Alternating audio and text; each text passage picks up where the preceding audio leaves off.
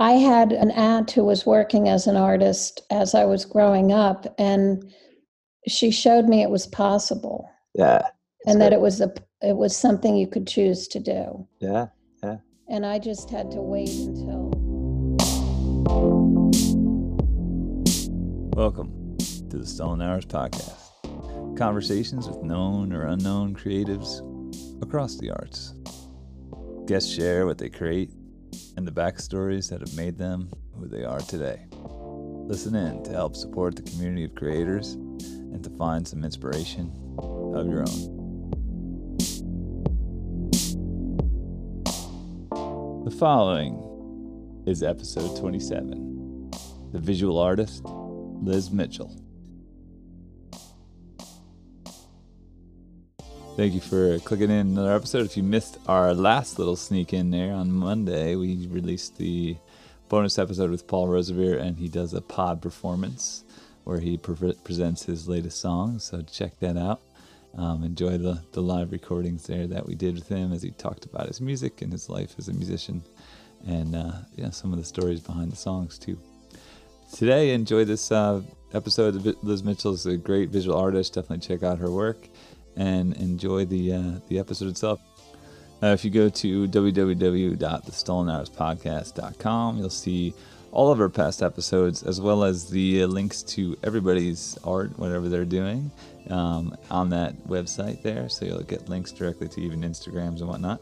So for Liz's, you'll find the same. And check out the back catalog. Enjoy it all.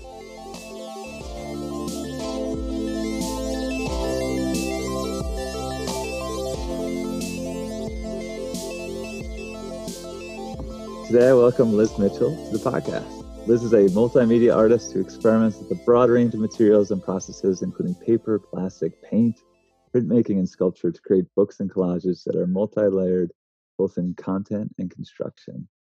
Um, in 1988, she started a jewelry and home accessories business and began showing her work at, at national craft shows, both wholesale and retail.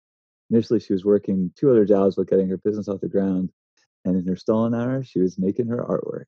At this point in her life, Liz makes uh, artwork full time as a fine artist, creating fascinating content that taps into themes of transcendence, human history, and storytelling through textured, intricate bookmaking, sculpture, and installations. She exhibits and sells her original creations around the world. Um, she's got so much backstory here too. I just wanted to highlight a couple things. Um, from 2008 to 2013, she worked as the board chair for the Printmaking Center of New Jersey, just being a servant amongst her creative life. And her work has been exhibited throughout the world Estonia, Egypt, Costa Rica, Mexico, Lithuania, um, and most recently, St. Leonard de Noblat at the Moulin du Got paper mill. Um, so cool to just have Liz here today. I met her in 2009, as she confirmed, at the William Paterson um, University, I think it was the Ben Shahn Galleries, and uh, mm-hmm. intrigued by her work and excited by her work and uh, just kind of been following through the years. So good to have her here in 2021 on my podcast. Well, Liz, thanks thank so much for, for having me. It's awesome. It's awesome.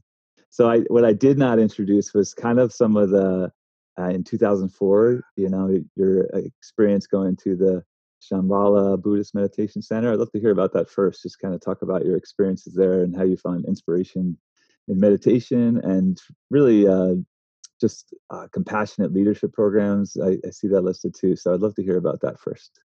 Sure. Um, that was a really interesting experience. Um, they were um, holding a dathün, which was a month long meditation um, program, and they allowed uh, a certain number of people to come and just spend a week there. So I didn't spend the whole month. Um, but it was a really uh, it was a really interesting experience and um, inspiring and sort of led me onto this path of um, how to walk more lightly and how to um, how to just um, get through life in a way that was less um, maybe confrontational, more um, just an easier way to go through life. So I went and I stayed for the week. Um, and it was, you know, three days of silent uh, silence, you know, mm. um, and other times doing walking meditations and then doing sitting meditations. And what I took away from that was um, this opportunity to um, not so much uh, change the world around me, but to change me in the world. Mm. And um, and that's led to this whole other path that I've been on, um, using uh, a Buddhist meditation and training to to get through the day. Nice, nice. And so has that? Um, I know that's not too far away from some of the content of your work, and you know, there's the storytelling in your work, you know, ranging from your great grandfather, where, where, he built helped build the cathedral at uh, at the Sacred Heart in Newark, New Jersey, to even some of the work that you're working on now. Can you does it does it come in, or does it come from just reflections from life during those meditation times? Um, no, it doesn't actually come directly from the meditations, but it is a way of uh, looking at human nature and um, just trying to pull uh, parts and pieces from religious experience, from uh, you know how other people walk through life. Some of the work is inspired by um, just stories in the news, sure. and and in particular the um, most recent piece, "Lead Us Not into Temptation," yeah. is a um, it's a three part piece that was based on my reaction to the child sexual sexual abuse in the Catholic Church. Yeah. So that piece was taken directly from um, a human story, mm. um, many humans, um, and and then sort of transcribed into uh, this other material form. So, one of the things that I do is I do a tremendous amount of research on each project that I work on. Yes. And through, and just through personal experiences as well. And um, I research those topics. Um, and then uh, I just sort of let the information kind of wash over me. And from that, I look at materials to use. I like to have a certain authenticity of materials to storyline. And um, so I use things like um, uh, the shape of the tunics are similar to cassocks that priests wear. Yes. Um, the uh, beeswax that I use to coat the tunics um, reminded me of the beeswax candles from Catholic rituals. Sure. Um, and then the iconic kind of image of um, hair shirts that ascetics uh, use to create personal discomfort as a way of um, sort of making themselves uh, appear to have piety and, and sure. religious respect um, sort of a self abuse kind of situation. Mm. So I looked at that, I researched all of that and the materials used in that, and um, I created these uh, pieces where rather than the hair of the hair shirt being on the inside to cause discomfort, the hair is on the outside and mm. it's very long and it's um, sort of an auburn color and um, it's very dramatic. So my interpretation is that the um, the hair is on the outside, so they're not causing discomfort, but they're creating this dramatic effect that um, that someone might be uh, seen as um, being, you know, sort of exaggerated, um, very pious. Look at all this hair, you know, yeah. very dramatic kind of setting and um, that's you know that's how I I took to the uh, to the project. Nice. So, so it's, it's, sort of a reverse hair shirt. You sure, know? sure. I uh, I love that. I I I think of um, yeah, just that scandal itself. You know, me coming from a Catholic background, left the Catholic Church, and then that scandal comes out, and then I'm like, okay, where where am I with this faith? you know, Yeah. um, and so challenged. Love, I love. Thank God the darkness has come to light. Like get this junk Yeah. out, you know, and. And so I think of the flipping of the shirt as almost like the darkness coming to light. Yeah, that I've never thought of it that way, but that's very interesting. Um, the uh, in the research that I was doing, um, you know, it was diff- it was difficult research. Absolutely. So it took me a longer period of time to get this project finished because I'd have to stop and work on something else for a while. sure. And that happens. Um, you know, there's sort of a grotesque quality to the the finished work, um, as there was a grotesque quality to doing the research. Sure, sure. So- And and really you've created an experience, uh, really an installation with this work. So it's something to Yeah, it's it's freestanding, and um, so the the pieces are um, on these freestanding stanchions, Mhm. and then there's a circle of rock salt that goes on the ground outside of the um, the the triptych, the three pieces uh, that represents, you know, the idea of uh, us now having a way to be protected Yeah. from what has happened within the circle. Sure, sure. Very powerful. I, I, I think it's it's it's it's uh, interesting to think of um, yeah, just kind of all these intimate um I say what's just people's experiences that have kind of come directly into the news, you know, the darkness coming to light, whether it's Right. you know, Me Too movement, um, you know, systemic racism, whatever it is, all those, all that content, people's stories just being like headlines, and oh my goodness, like the the junk it it brings up for people with similar like similar experiences, but how important it is to deal with. And I love the idea of this like hedge of protection. Okay, you've seen it. This is what was going on in the inner Mhm. circle. The darkness is here, present.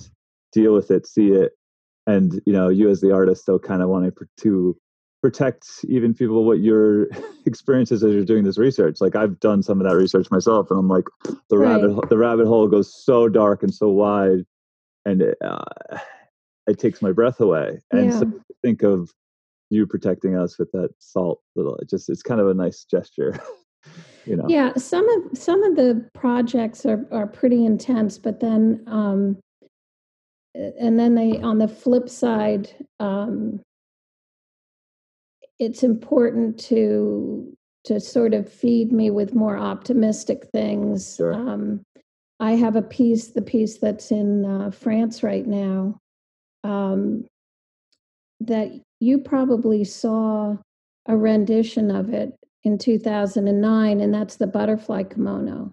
yes That was installed in that beautiful space at the end of the gallery. yeah Um, I was literally climbing up scaffolding to to hang that was awesome. um, to hang that piece.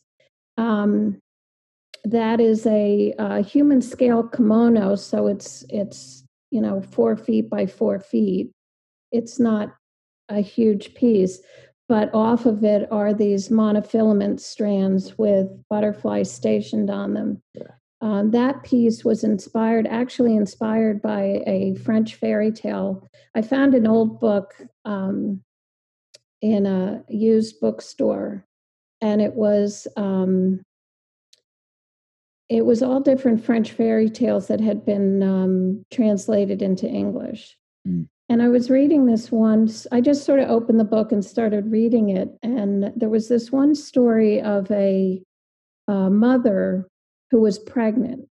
Her husband had died, and she was living in the woods alone with a handmaid. Um, you know, someone that was uh, another woman that was helping to look out for her, and she was pregnant. Um, the, the the mother was pregnant, and she was sweeping her front step one day, and there was a big toad sitting on the sidewalk, and she booted the toad to the side with her foot. Well, the toad turned out to be the evil fairy. and the evil fairy cursed her and um, cursed her and her child. And when the child was born, he was born with hair all over his body. And so the, the little boy grew up in the woods and he was afraid to go to town because he was very kind hearted sure. and he didn't want to scare anyone. As the story goes on, you find out that the cure for this curse is uh, for him to find his one true love and that um, her love will override the curse. Mm. So, as the story goes, he eventually meets his one true love and the curse there's a transformation and the curse is being lifted and the fairy that's making the transformation rides into the storyline in a um, carriage with um, wearing in a carriage being uh, driven by larks by little birds in a cloak of butterfly wings and it was just such a vivid um, visual description that I, I I said that I wanted to bring that into material form, and then the questions start: What materials am I going to use? Sure. How is that going to happen? And um, I was talking to a lot of um, a lot of different people about um, you know the whole idea how do you make something look like it's floating in space? Yeah. What materials do you use to create illusion? And um, i had originally thought of doing this long train and how was i going to do that? And then somebody said to me well what if you just took the the strings from the long train and started to sort of put them around and that sparked the whole idea of uh, in the installation, the kimono is suspended from the ceiling, but then hundreds of strands come out from the kimono, and I thread the butterflies onto the monofilament, and then a tiny little piece of museum wax holds the butterfly in place. And it looks like um, an explosion of butterflies some flying in and some flying out. So it creates yeah. this whole, and that was a very joyful piece to do. Sure, sure. Wow. It's, because it's, of the inspiration was so naive, just through this fairy tale kind of story. Yeah. And then, um, you know, solving the problems for the installation, how it's going to look, how it's going to be suspended, how it's um, does the storyline call for it to look like it's floating or with the um, lead us not into temptation the pieces are on stanchions they're very grounded they're yeah. you know right in front of you they're solid mm. this piece is very ephemeral and it's sort of floating away so materials and problem solving and all of that is sort of the engine behind how how um, how the idea takes takes material form. I love it. I love that you don't shy away from installation, which can be so intimidating, but it's but it's such a powerful art form when it's when it's done really well, and that's definitely something I've admired in your work is is the power of installation, even even in how you show have show smaller pieces in groups or this is it's the mindset of an installation artist, and I always appreciated that about what I what I saw of your work, and even as you curate your website and things, I'm like, oh, here's the installation artist at work. um, dabbling in installation was I, th- I think if I had a whole nother life, that would I would go that way the, all the time. the work of yours that I saw was an installation. Yes, yes, and that was definitely where I went in my MFA work. You know, conversations with the Pavarello, which was so much about these experiences, and and literally it was shown in the woods because of the desire for installation. Yeah, um, yeah yeah and I, I but i love it and it's it's powerful and i, I think you are definitely successful at that and I, I, I don't know if I'm I'm reading into this, but the horsehair, you know, it sounds like the curse from that story too. As I was telling you the story, it it came together for me. Um, and hair has all of its own connotations, yes. and you know, um, so maybe in the back of my mind that was, you know, Sorry, my daughter just dropped it. Oh, beautiful artwork. Sorry to interrupt. I just had to blow No our kiss as we see each other in this recording. I was like, let you know what's going on behind the scenes. Well, I guess having the window lets them know you're, you know, they can see Still you here. yep. Sorry to interrupt. Go ahead. No problem. Um, so yeah, so um, materials matter, you know. Yeah, yeah. Materials it. matter what you use and what it brings to the um, the storyline. So Sure. I did, I did you use lots did, of different materials.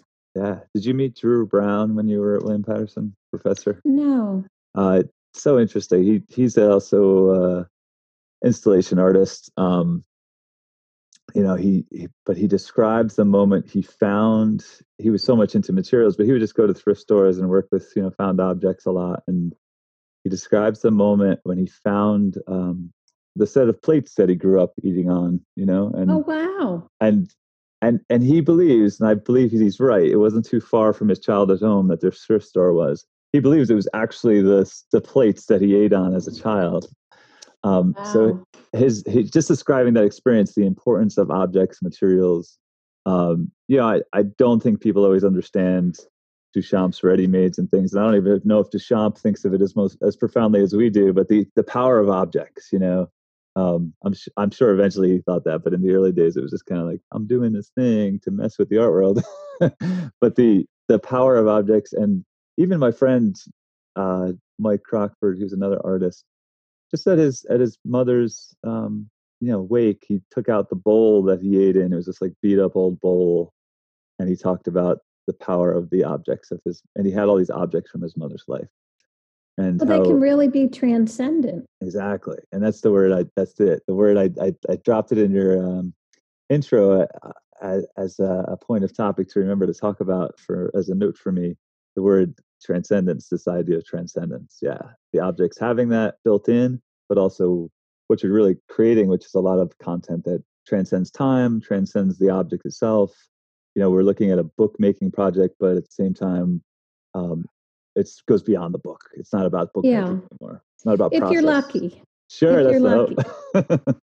if your if you if your work is authentic and um, uh, not that you not that being nostalgic is a bad thing, but there's a way to um, create a different kind of transcendence that's maybe more universal. Um, everyone is going to respond to your work in a different way. Um, and for them, it may be the nostalgic uh, dinner plate, you know, that kind of thing. But if you're if you're really successful um, at what you're doing, it it goes beyond that. You know, it it um, it's not just a specific moment in time, but sort of a universal understanding of um, culturally what that plate meant. Mm. Um, it probably timelines him what what the pattern was, you know, Sure, that yeah. kind of thing. And uh, yeah, it's it it is it does um, create a our, our it it hits on our connection to objects Yeah. and um, and and what those objects symbolize. Sure. That's great. It's great. And so the materials you choose, the eat from down to the the type of wax, you know, Yeah. uh, it just it seems to be so thoughtful. And I I think uh, research, you know, it's something that artists do all the time, but don't always know how to articulate. So I love how well you articulate that just now. It's something I try, try to tell my students like, you have an idea, you know what you like.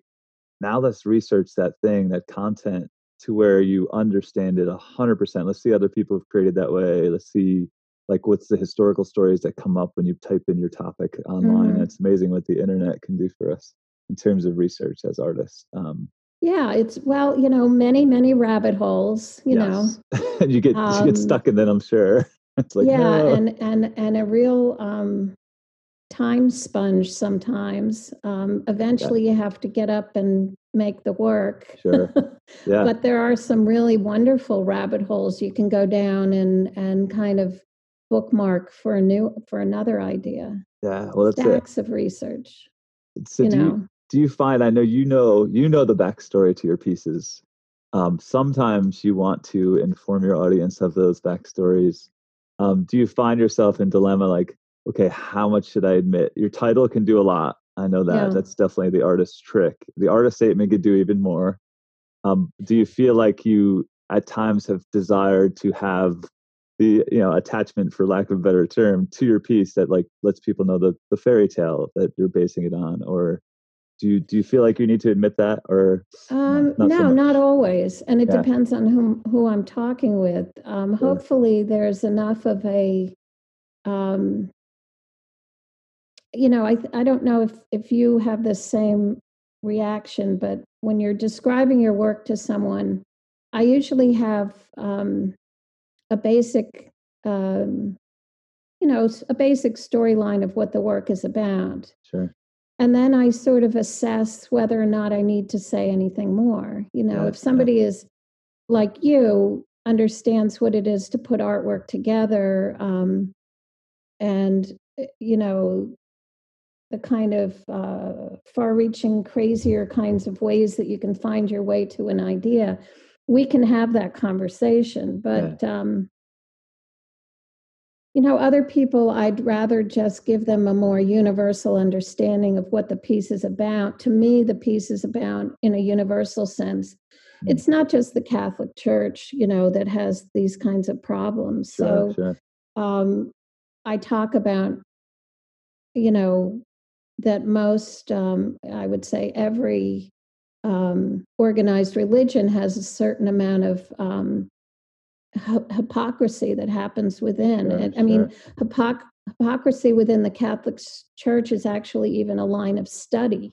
yeah, you know, yeah. the- It's a line of study. So, um, you know, it, it's not just the Catholic Church. I'm presenting it in um, in visual form through um, characteristics of the Catholic Church, but it, Yes.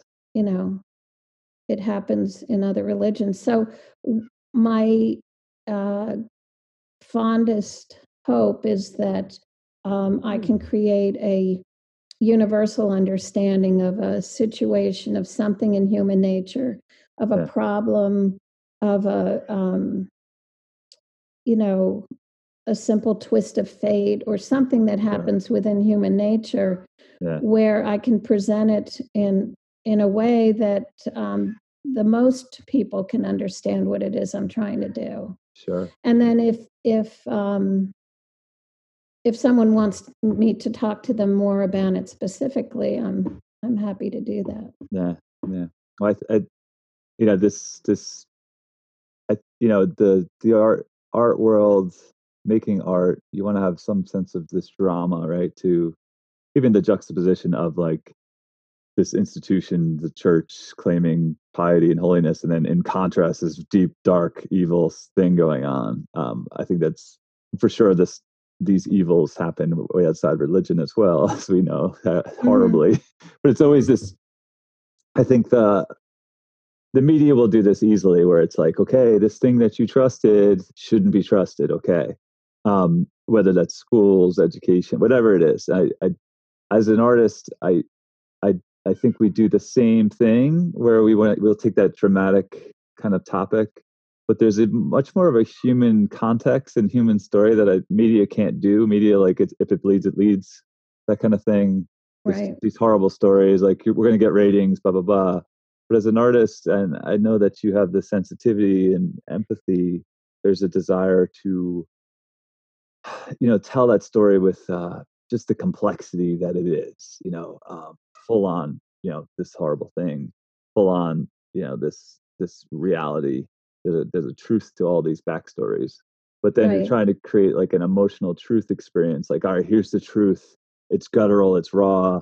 I'm gonna put it into your face with like kind of the the visceral like texture like just i think of the texture of cotton people have a hard time with the texture of horsehair even more if you if you ever touched horsehair um especially if it was a shirt um being this like almost torturous experience but putting it out it's like uh right away reactionary just a reaction and at the same time there's this like uh, a sense of of uh, kind of beautiful material in the midst of like this torturous material. Mhm. Um, this, uh, as you say, a, a desire for some sort of hope in the story is there that present as well.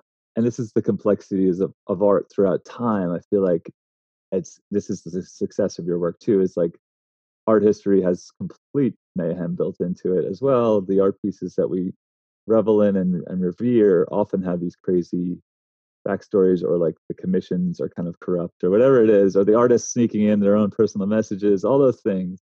But I love that it's a, a art art in general is a form that we can take that dramatic story, the one liner, but complex it. You know, com- make Mhm. it admit its complexity, admit its um, admit the critique as well as the uh, interpret as you will. Like, here's my direct critique. I'm going to throw it out there. Of course, this evil that has happened to Catholic Church. I'm calling you out, which so many people have done. Thank God.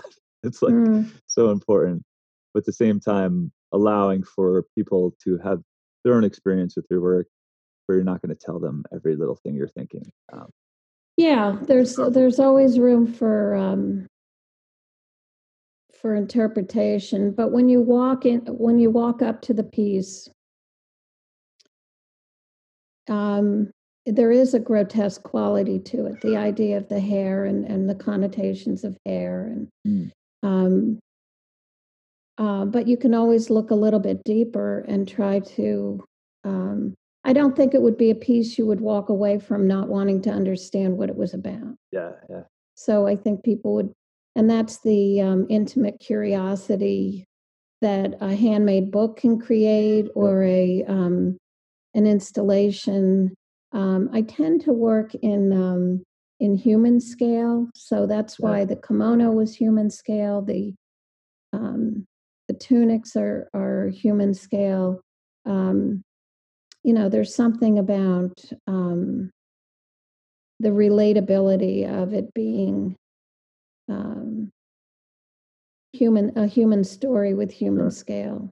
do, do you i don't i don't remember this or not your your pieces are very um just a delicate is a good word too there's like detailed and del- there's like so much material there. Do you have have you had the experience where you've made pieces that you welcome people to touch? I know that's a, a vulnerable Um, question. no, I mean I let people touch my my books. Um, and that, also connect the human connection there even if it's, a, yeah, it's just a human yeah, they're connection they're they're mostly handheld sized. You know, Yeah. they're not. Um, I haven't made you know a large book or. Um, it's this idea of intimate curiosity that I like to um, have people experience. So, um, no, and and um, you know, it's it's it's a very the work is very tactile. You almost Yeah. want to touch it. You know, yes yeah um, it's not fragile.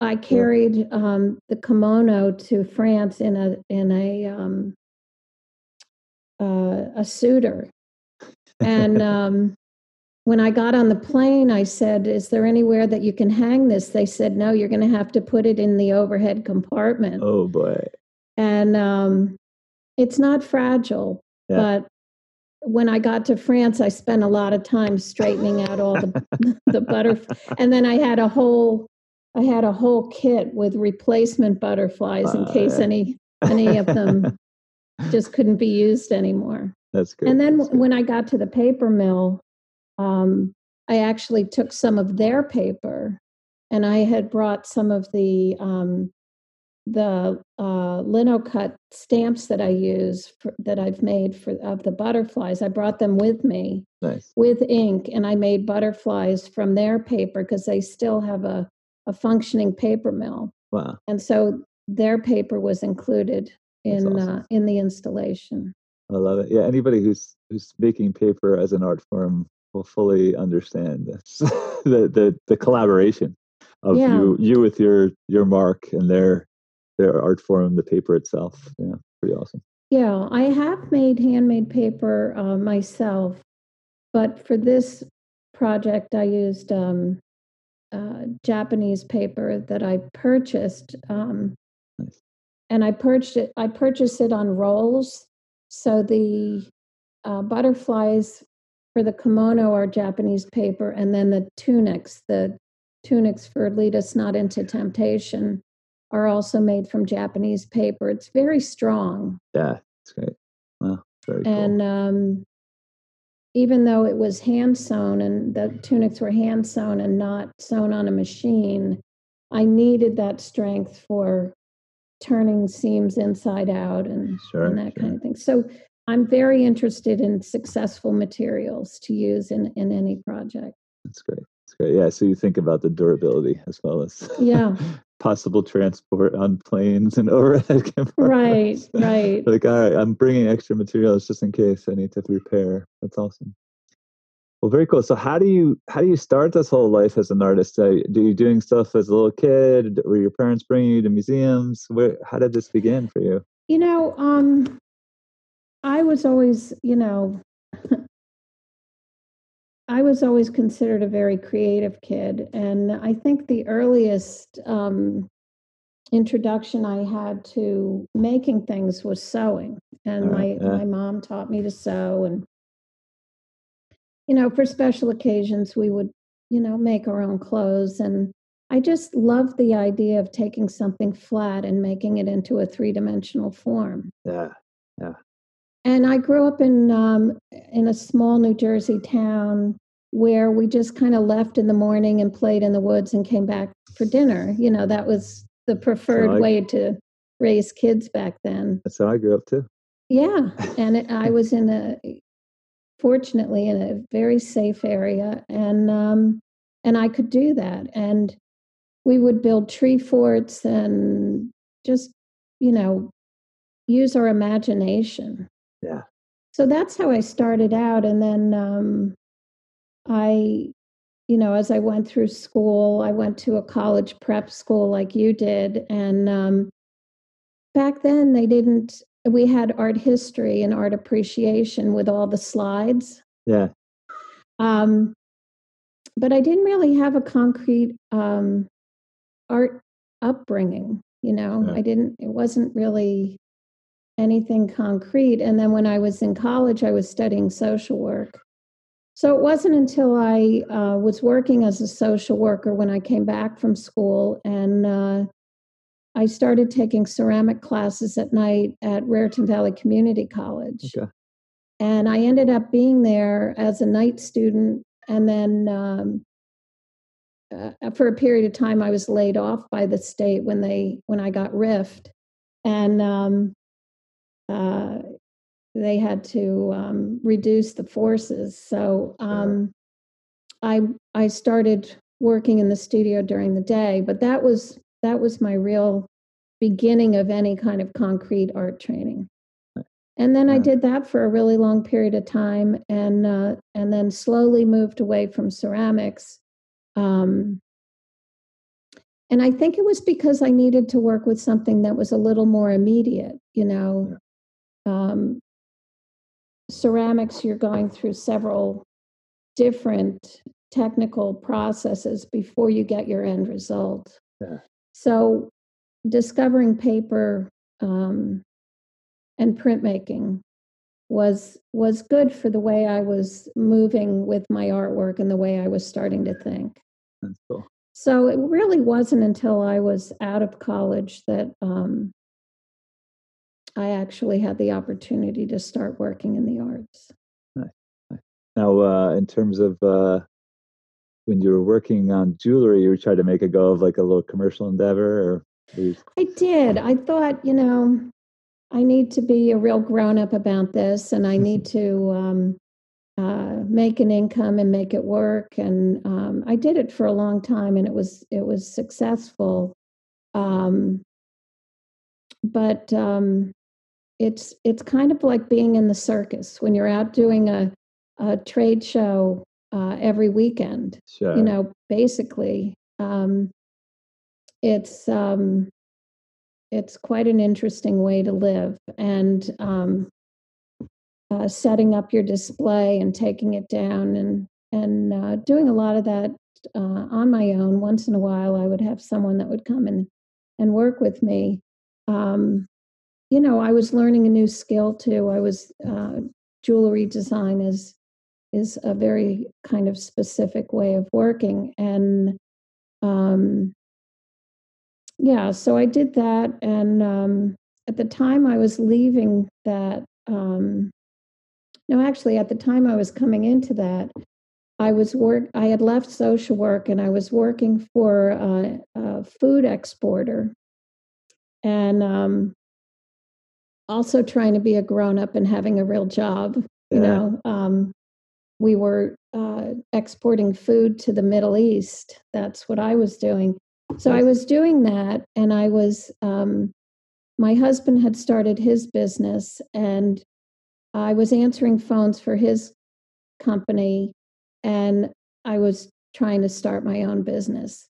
So Yeah. that was like um, a very, very busy time of life Sure. and um, and then I was able to eventually leave the food exporting job and do um, the jewelry business full time while Tom got his his company off the ground and um, and started uh, you know started you know that started to become more successful. Right. So um, yeah, I would uh, I would come home from a show and I would make um, jewelry pieces and home accessories um, all week, and then I would go back out on the road and do Took over your life. Took over your life. some wholesale, some retail. Yeah, yeah, and I did that again for ten years, Okay. and then um, I made the switch to that in uh, I don't know what year that was, but um, I made the switch and started doing work that was more meaningful to me. Sure. And, or would you say uh, those 10 years you, you didn't really make the meaningful stuff for yourself? No, I didn't have time. Yeah, you're just working as a. I was just thinking, you know, Yeah, yeah, I'd be working. How could I do this? How can I get a little Yeah. cash? That's all that. Taking notes, you know, what would I do if I could do that? You know, You were you were and, um, researching and doing all the things you do as an artist, but for another purpose. yeah, keeping notes, you know, um, drawings, things like that. So yeah, and that was that was a real turning point, and um, you know, I'm I can't believe I'm lucky enough to to do this every day. So That's great. So yeah, full time foreign artist. You know, making not commissioned work, but the work that you really, you know, Yeah. from your heart and believe you should make, and that's awesome. yeah, that's that's where I am now. That's great. So I, in terms of support, like I, you know, just I know that your kind of inroad to early shows was where I saw you at William Paterson. A lot of universities have hosted your work, and uh, are you represented by a gallery, or are you just kind of No, I'm find your way? not. I'm not. I um I've had work in galleries. Um uh what I concentrated on for a number of years was um the artist books and getting them out into collections. Yeah. And and that I feel like they have a whole nother life of their own now that they're out there because Yeah. um many of them are colleges and institutions that believe in sharing the work as a way of educating new artists. So um, that that was really important to me. I Yeah, really yeah. like the idea that they're not sitting somewhere, uh, never being looked at again. That's great. Um, but I, yeah, yeah, I have, um,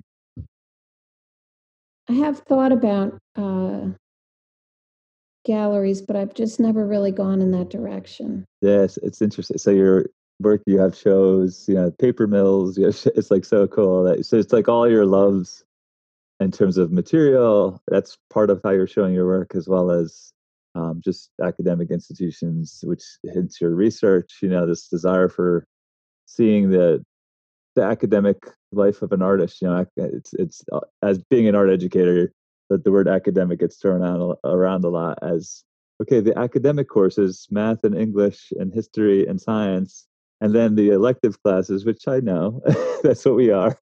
um, Yeah, but, but never. I, I said, yeah, I got my MFA. I think I have more education than anyone.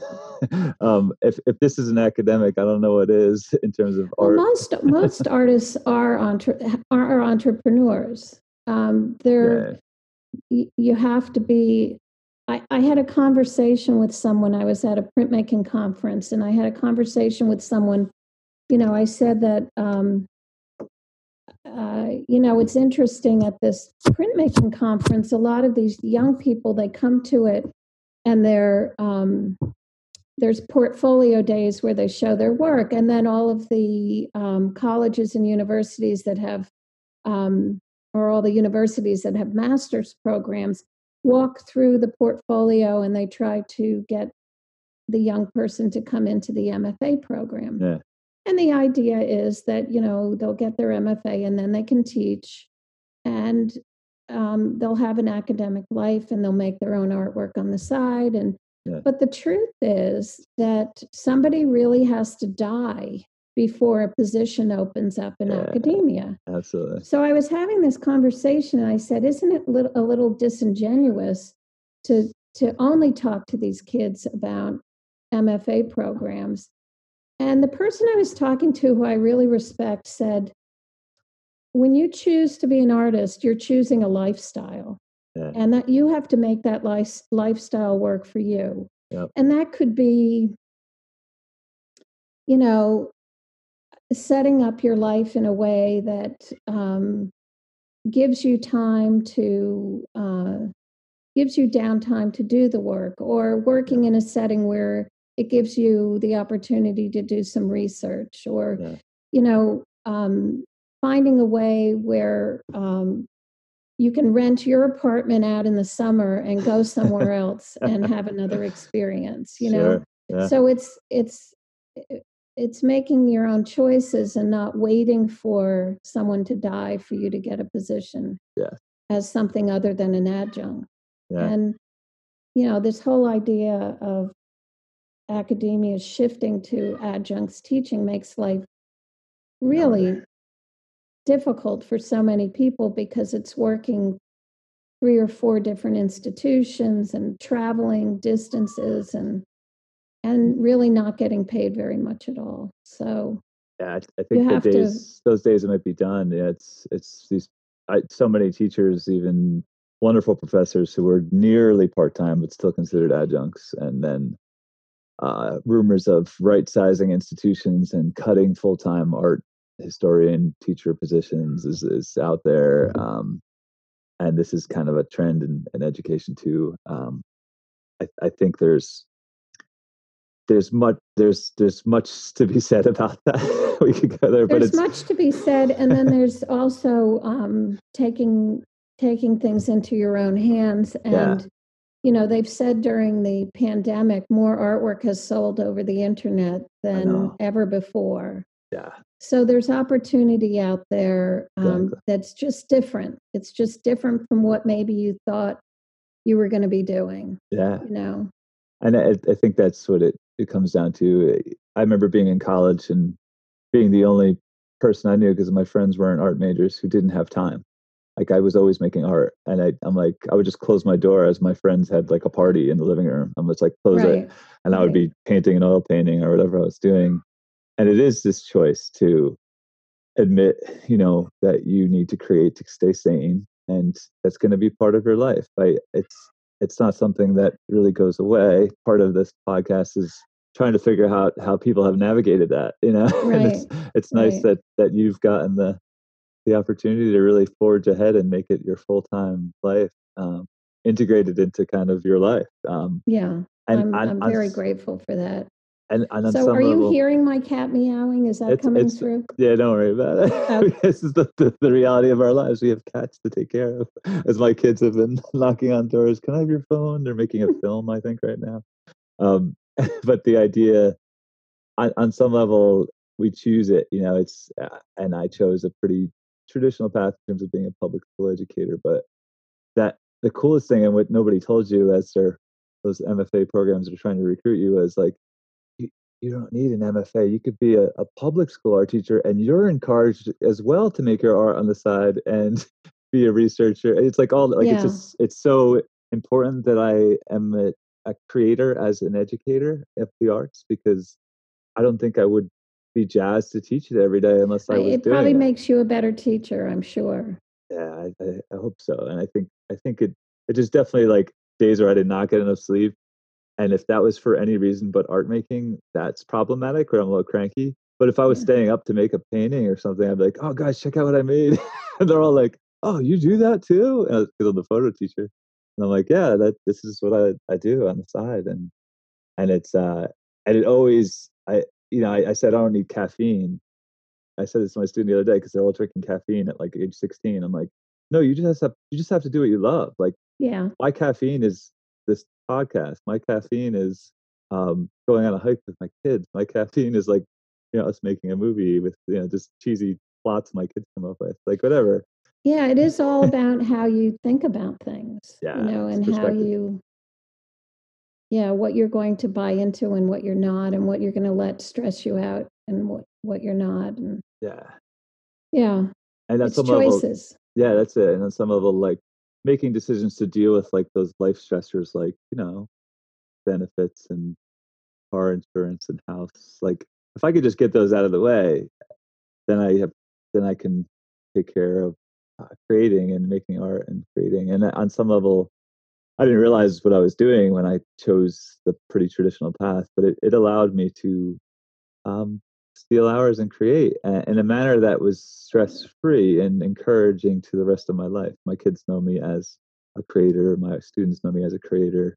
Um, and the people I'm interviewing uh, often they, they do have these day jobs and it's like okay this is what I do but but I go home and I'm immediately writing a song you know it's like this and and the song is improved by the job because they have this experience of life you know and um and telling that that story the working the working man story the working woman story um, Yeah, um it's you know, I had um an aunt who was working as an artist as I was growing up and she showed me it was possible yeah and that it was a it was something you could choose to do. yeah yeah. And I just had to wait until I had certain things kind of sorted out before it became, um, you know, a full time thing. Yeah.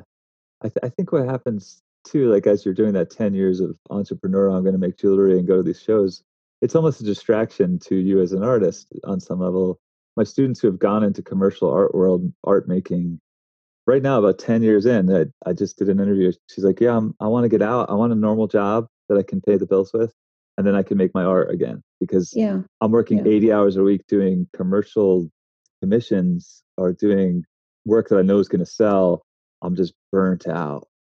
so it's almost like the promise of commercial industry is a burnout industry for a, a fine a person who wants to make fine art. You know, I think it's a I've hard I've heard that a lot.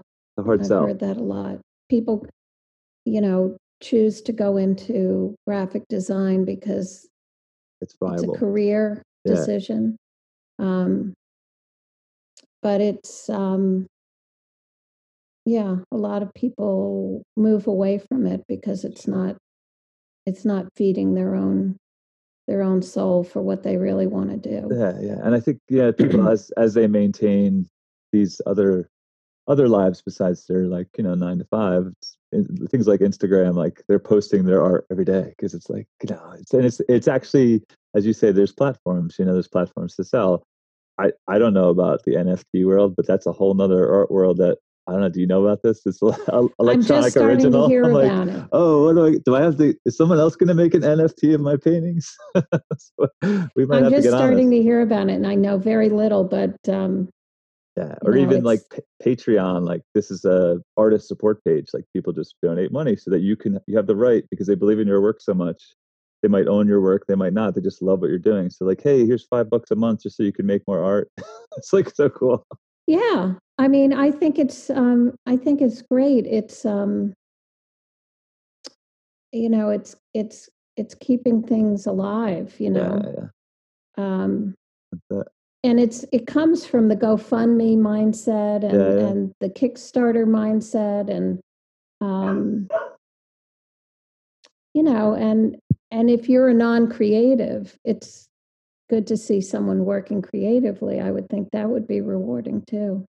Yeah, I think uh, yeah, they said uh artists were on the bottom of the list of essential workers during the pandemic, but everybody was going to art as their means of like sancti- like some sort of sanctuary, like music and writing and you know uh, painting, drawing, whatever. People were more than ever taking stimulus money and supporting artists, and so there's there's this kind of like uh, you know world world right now desperate for admitting that culture is created by art by creative people and let's support them because this is what's going to be left behind yeah. yeah yeah it's it's true um art art is definitely underappreciated for the benefits that it can have to a society yeah. and culturally it's yeah. um uh and you know definitely needs to be supported nice well, I'd love to hear what you're working on now and how we can follow you in your world of art making.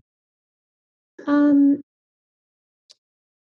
what I'm working on now is um, my great aunt was a um, Catholic nun, and she was a missionary in China, 1941 to 1951. So she was there during the communist takeover.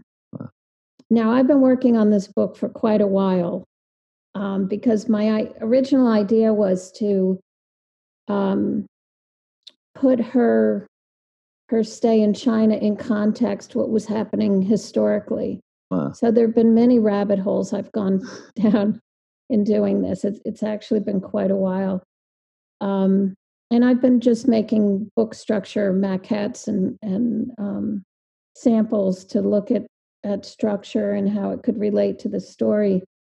Um, but it's a it's you know it's such a fascinating story. Um, she was 40 when she went, so um, and I think that um, for women at the time, uh,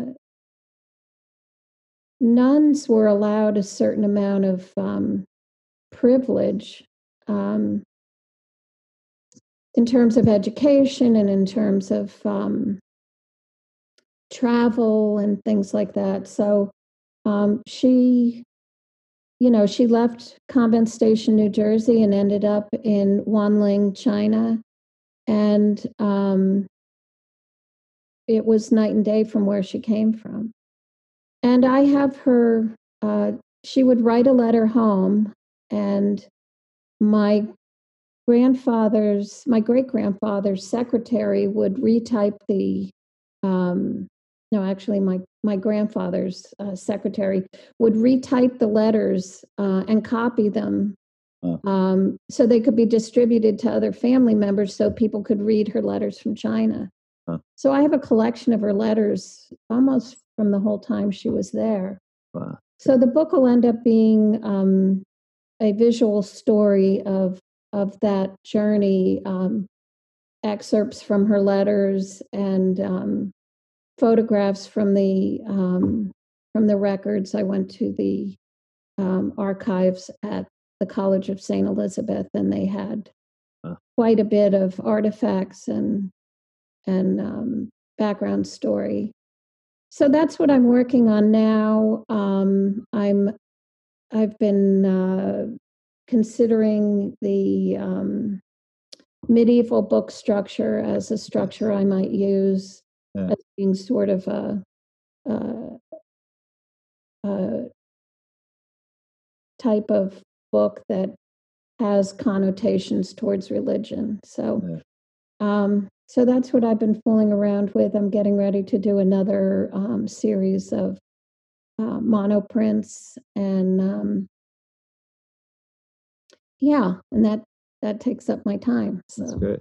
Yeah, well, that printmaking world's a whole other thing. I know that for the printmaking center in New Jersey, you're part of, and you know, yeah, that's become uh, uh, it's called Frontline Arts now, yes. and it was um, the printmaking center was running a program called Combat Paper, which was a program for veterans, and they've sort of switched. So now Combat Paper Frontline Arts is has the printmaking oh, center wow. as a program. That's cool. So you can still go in and print and use all of the equipment, but the um, the focus has become on um, turning um, decommission uniforms into paper.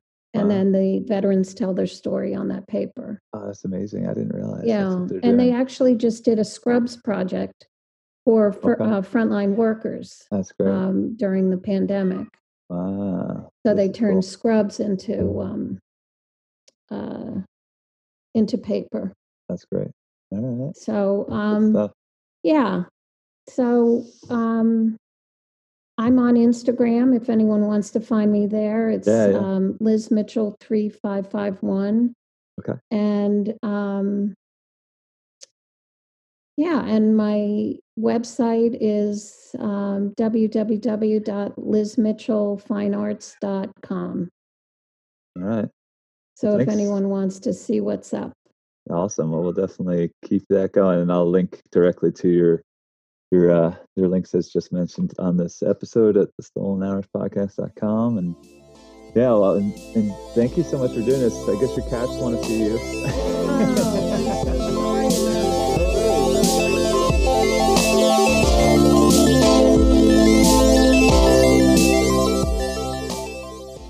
Thanks for listening to. This is the Hours Podcast!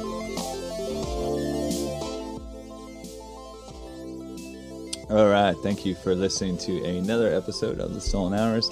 Liz Mitchell, a great artist. You definitely should keep checking out and seeing what she's up to. So keep following along her world.